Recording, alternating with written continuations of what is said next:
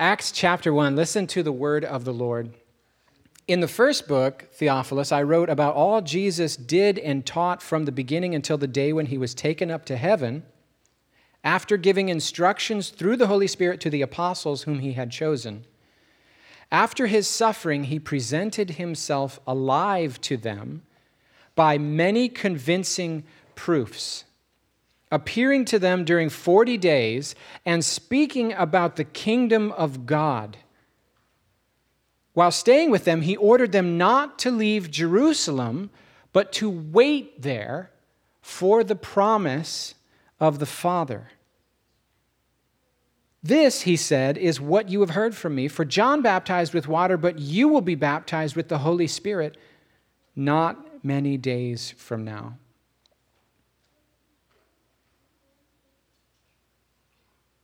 So when they had come together, they asked him, Lord, is this the time when you're going to restore the kingdom to Israel? And he essentially says, What?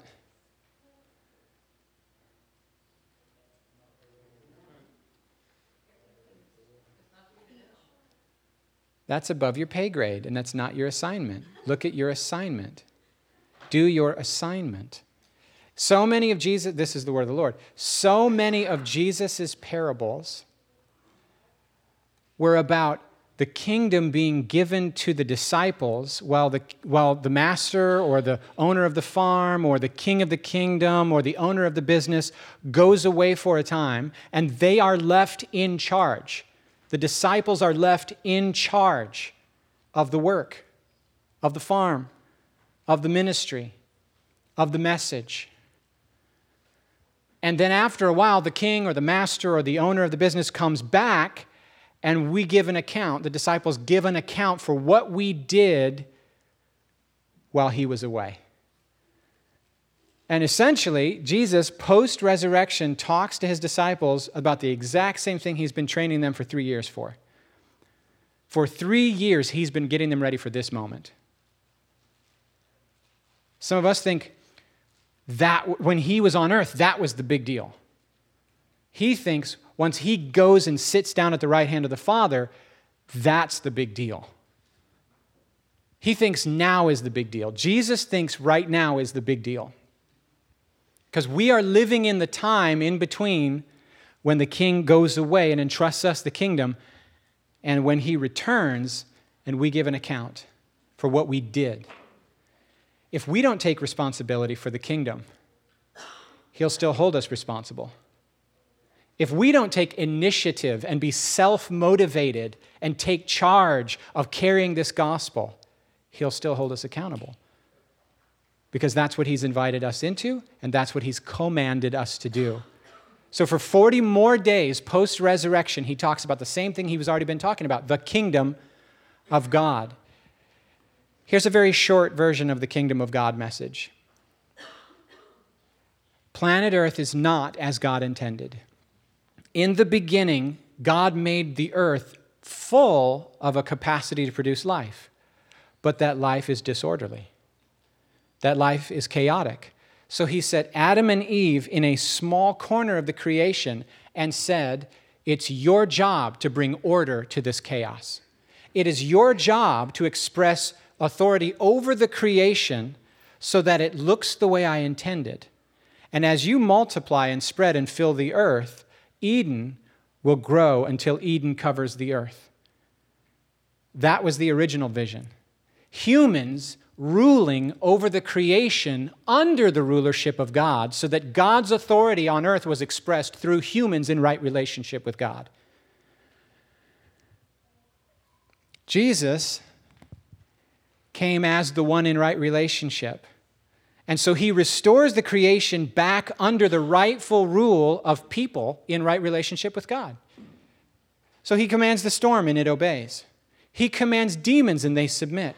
He commands sicknesses and they submit. He calls lost sons and daughters of the Father back home to plug them back into the source of love and, and, and, and comfort and hope and meaning and purpose and identity they were made for. We were made for. He came to seek and save that which is lost. Luke 19 10.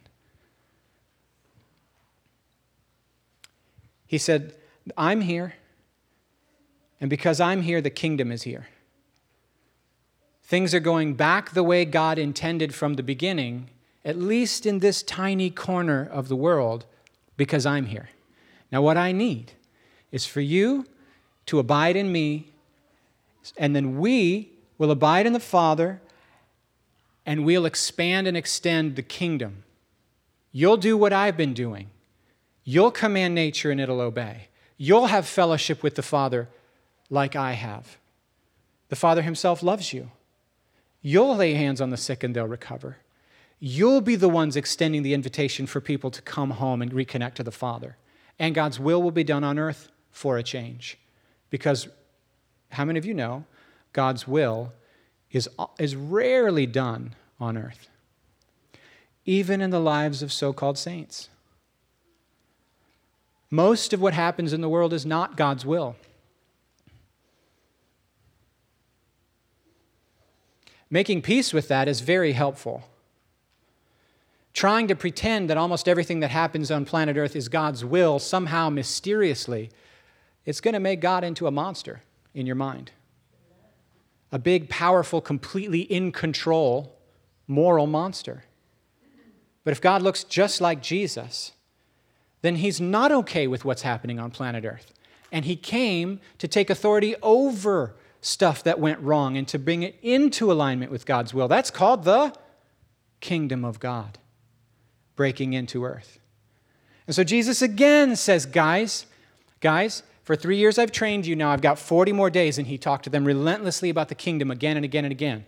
And their assignment to bring the kingdom, their assignment to do what he has been doing for three years in front of them and with them and alongside of them. And he says, Don't go yet because you need to wait.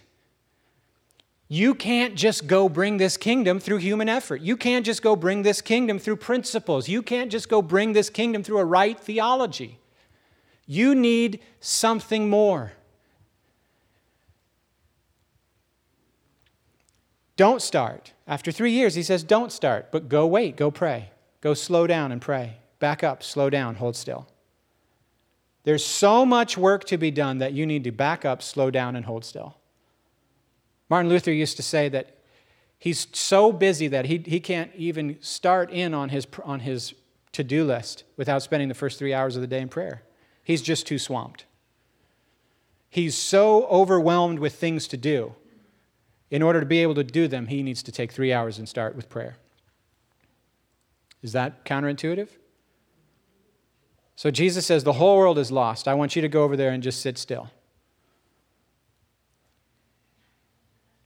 for 10 days.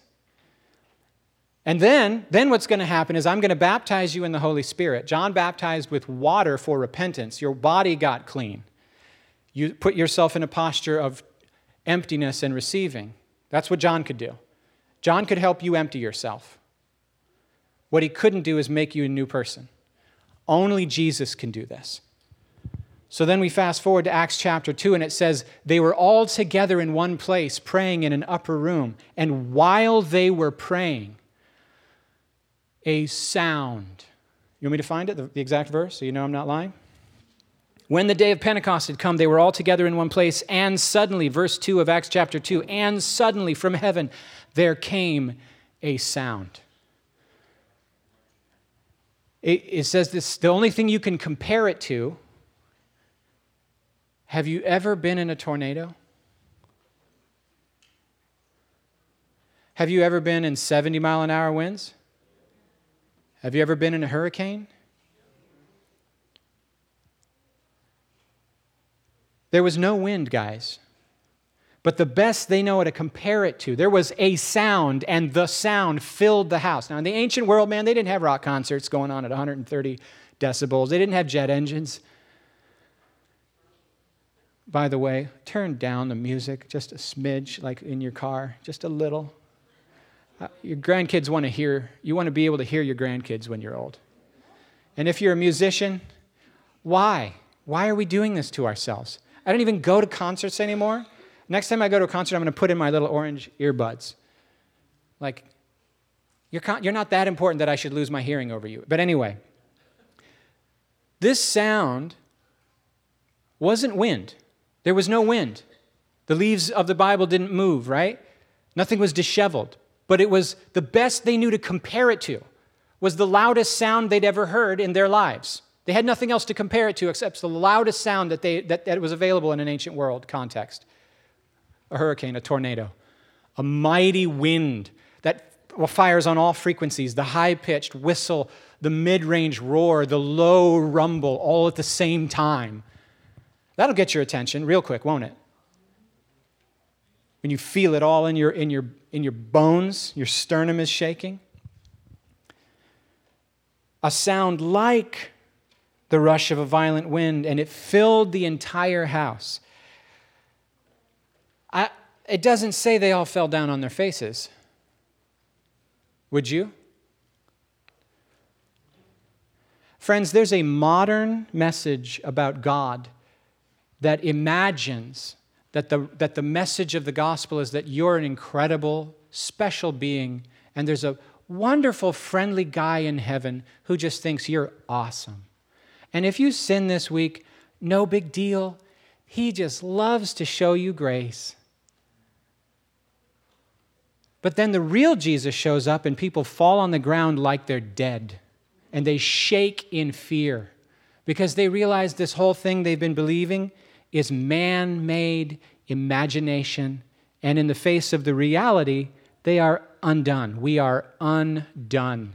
We've been playing with God we haven't been dealing with reality. The real God, when He shows up, nobody's standing. Some people are like, I'm out, I'm out, I'm out. Then it says something else happened. There was a sound, not wind, but the best they could compare it to is wind. Then it says something else. There was a sight, there was a sound, there was a sight. God likes sights and sounds.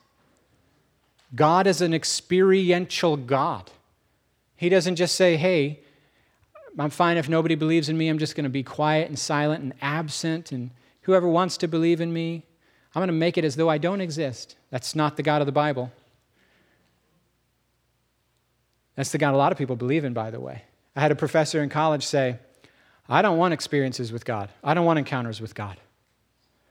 I'm content with my nice, quiet faith. That guy was one of the smartest guys that I remember.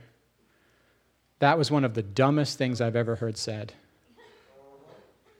I love that man. He, is, he helped me so much. He taught me so much. But he didn't teach me a hunger for God's presence. I had that from Jesus. And I could see right through, oh, this guy's got some issues to work through. Anyone who doesn't want to encounter God, something's wrong with that heart. You taste and you see that the Lord is good, it gives you a taste for more. I want Jesus to not meet me in my bedroom and talk to me. I don't need any of that. I just want a nice, quiet faith.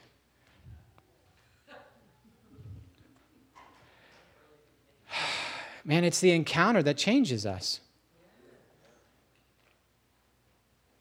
So, something else shows up. Verse 3 divided tongues as of fire. It doesn't say fire, but what, what is God's power and presence that, that emanates and it has a visual element and it's like you can see it.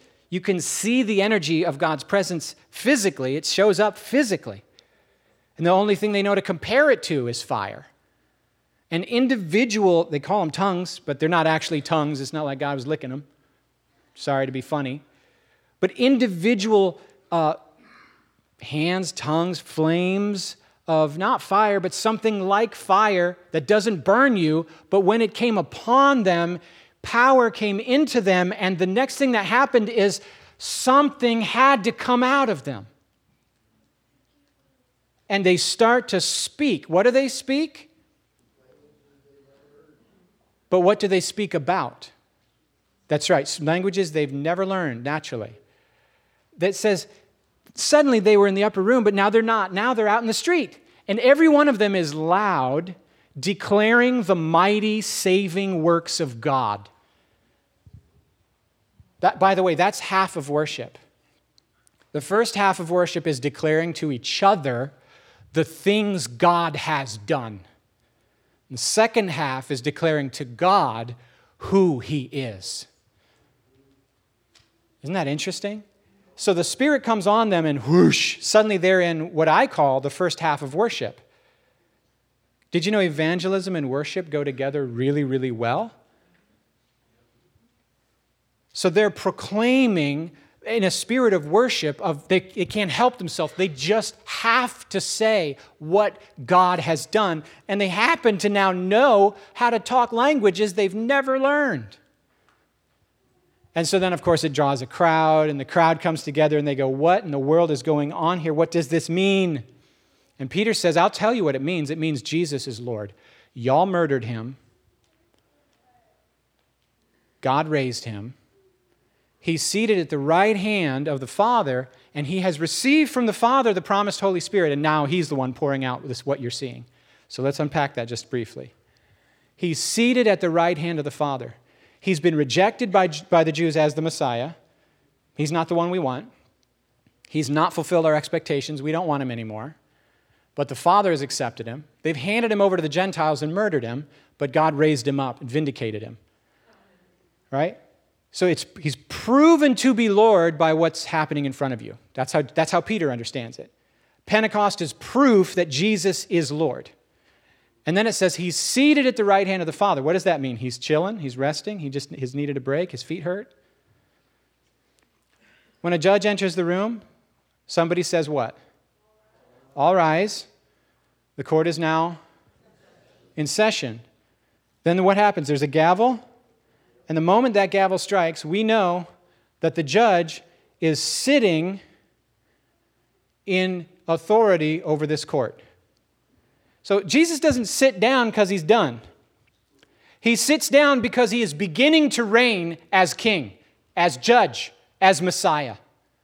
And the first thing he does when he sits down to reign, victorious, is the spirit he, I'm going to say this word and maybe it's wrong, the spirit he earned by being the only one, the only one who was found worthy to open the scroll.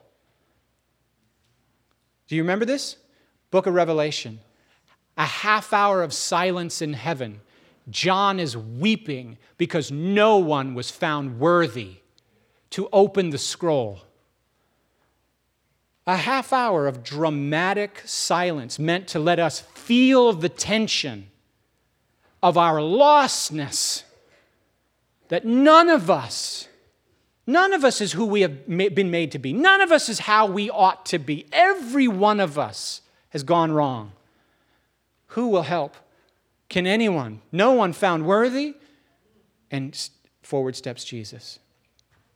And because he shed his blood, because he gave his life, because he did what no one else could do or would do, both, Eternal worship belongs to Jesus. Because by his blood, he's redeemed people for God from every tongue, tribe, and nation. That's why he receives the Spirit from the Father. He's the high priest, he's the slain lamb, he's both. And because the sacrifice is fully accepted and he sits in authority and begins to reign, he has received from the Father the promised Holy Spirit. And now Jesus is the one who baptizes in the Holy Spirit. He does what John can't do.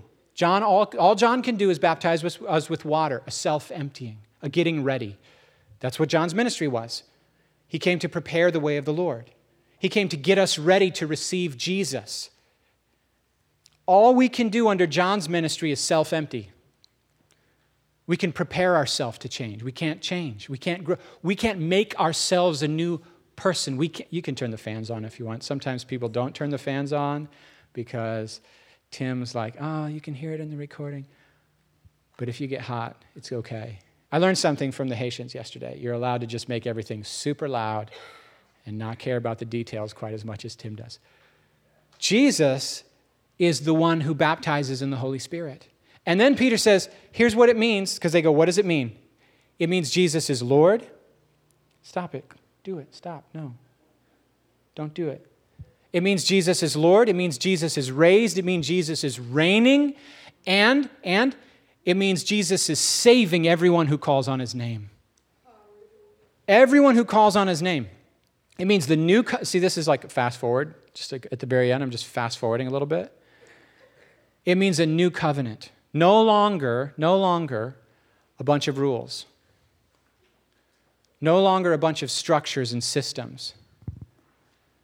You're no longer ruled by letters on a page applied. You're no longer ruled by biblical principles. Now, this Spirit comes to rest and actually set us free from the power of sin. All this could do is restrain us so that we manage our sin till we die. But now that Jesus is baptizing with the Holy Spirit, he's killing the power of sin, and we actually live.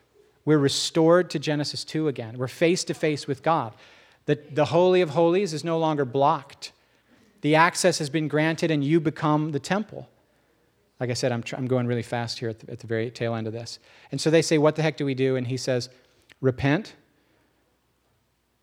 Do you know what repent means? It's a lot more than an apology.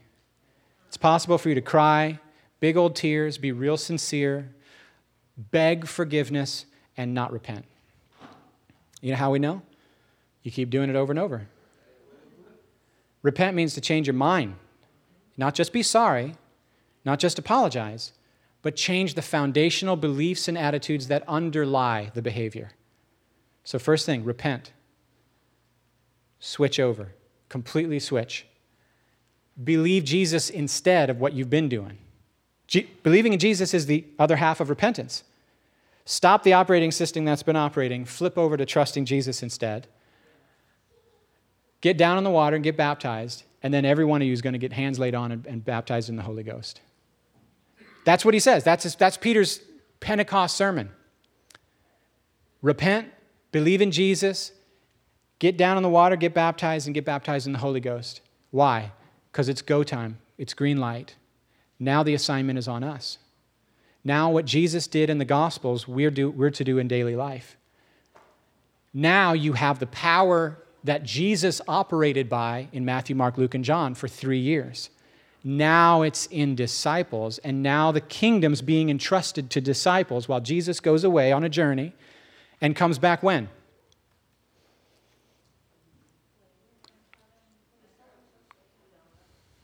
I like the I don't know answer that came. Everyone else gave good answers too, by the way when he's ready, when the, when the kingdom has come, when, when earth looks like heaven? Good answers. But I really like the I don't know answer.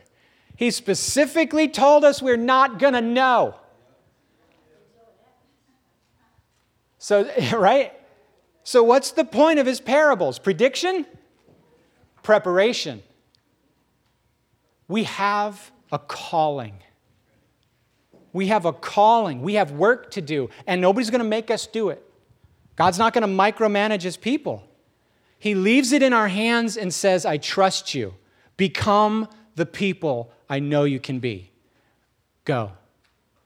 And then he comes back and he finds one of the servants, right? He entrusts to three servants. Matthew 25, he entrusts to three different servants different amounts of responsibility based on their ability. So he's not giving them more than they can handle, he's giving them what he knows they can handle. And two are faithful, and one just buries it just sits on it, just says, I'm saved, that's good enough. Friends, it's extremely important that we have a growth mindset. Just phoning it in, bro, I don't know what you're expecting Judgment Day to be like, but I expect it to be unsettling. The bright light of reality is going to shine on what did I do in the short time I'm on planet Earth? All the crap we care about that isn't Jesus doesn't matter.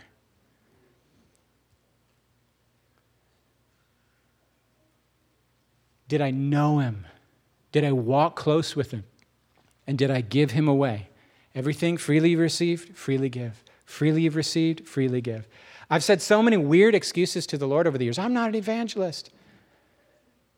I don't know how to do that. I don't have a mentor. Yeah, but you know what we've been, all these excuses. Instead of asking the right question, which is, Lord, how can I, how can I keep moving forward? What can I learn from this? Okay, go ahead and uh, get up.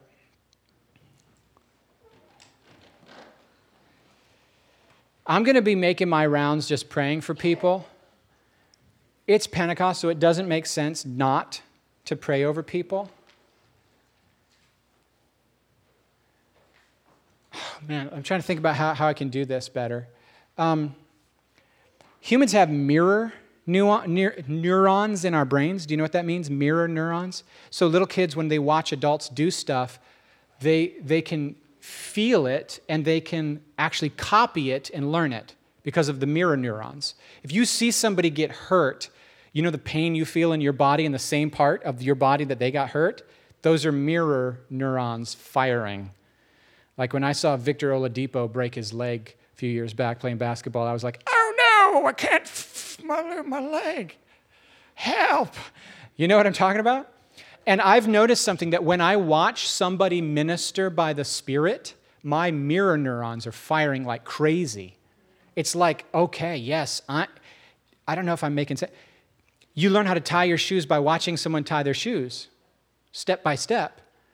So I, I wonder if we could actually say a benediction, have the prayer team come right up here, but I'm going to leave the mic on and I want to go around and pray for people with the mic on and whoever's interested in just sort of dilly dallying for a little bit longer and letting their mirror neurons go, that's how Tim does it. That's interesting. I could modify that. I could minister by the Spirit, not maybe like Tim, but like me, but kind of like that.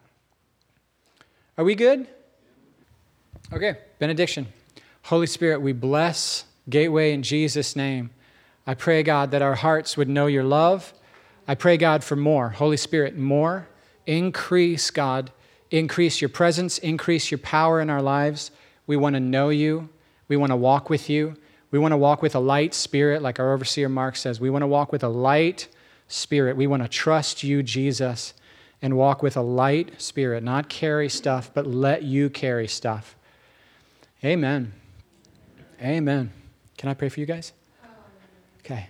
Holy Spirit, even more, even more, even more. God, I ask that you'd bless Dale. The rest of you are free to go, but you're also free to stay.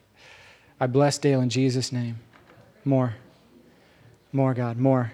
Continue to teach him, God. Teach him, train him. Give him new tools. Give him new tools. Give him new tools. Tools to, to repair things that he's like, I've never repaired that before. And I'm not talking in the physical, this is metaphorical. So, tools to, to tackle problems that he's like, I've never, I don't even feel up to tackling that problem. I, I, I wouldn't even want to have to tackle that problem. That doesn't sound like something I can handle.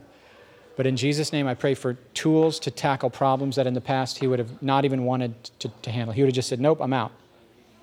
God, thank you for Michelle. I ask you bless her, fill her, continue to guide her, God. Continue to guide her in her friendships, to continue, to support her heart to navigate the complexity of friendships. In Jesus' name, in Jesus' name, in Jesus' name. Two marks, huh? Jesus, thank you for Mark. I ask you to fill him with, give him songs, give him grace, give him strength, give him encouragement.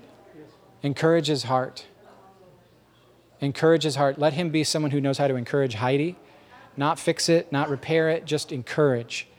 Give him grace to know how to do that. Sometimes that's really hard to know how to do. It's really easy to carry other people close to, our, to us, their stress, and almost want them to, you know, just be better, quicker, faster be encouraged, be healthier, better, faster. And so I ask in Jesus' name that He let her be at her own pace and, and teach him how to be no pressure encourager in Jesus' name.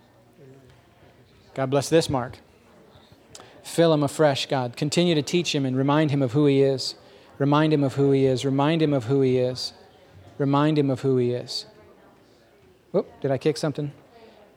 I ask God in Jesus' name that the lessons that he's learned in the past, you would remind him that he wouldn't have to relearn them again, that they would just be, they would just come back. Lessons he's already learned in the past would come back to him in Jesus' name. Old truths would get dusted off, washed off, and they'd come back in Jesus' name. I see like a, uh, like a box full of old treasures, and they're being pulled out, and they're covered in grime and dust and, and dirt from just sitting too long, and they're just being dusted off, and they're being polished off, and they work just like they did. They work just like they did. Thank you, God. Thank you, God. Mr. Truitt, I'm going to pray for you. Holy Spirit, even more for Jacob in Jesus' name. Give him grace. Pray for encouragement to his spirit. You got surgery coming up. Yes, yeah, so in Jesus' name, we pray for this back surgery to go well. We pray for comfort and peace. We pray, God, for the surgeons to be guided by your spirit. We know all healings from you, Lord. Supernatural healing, natural healing, scientific healing. It's all from you, God, because you're the healer. That's what, you, that's what you're about. The breakthrough in the technology comes from you because you're a good father and you provide for everyone, not just those who believe in you. So we pray in Jesus' name that the surgeons, whether they know you or not, would, that their hands would be guided by you. We pray for the nerve to no longer fire with pain. We pray for strength for Jacob's back in Jesus' name. Amen. Can I pray for you? You're going to be specific?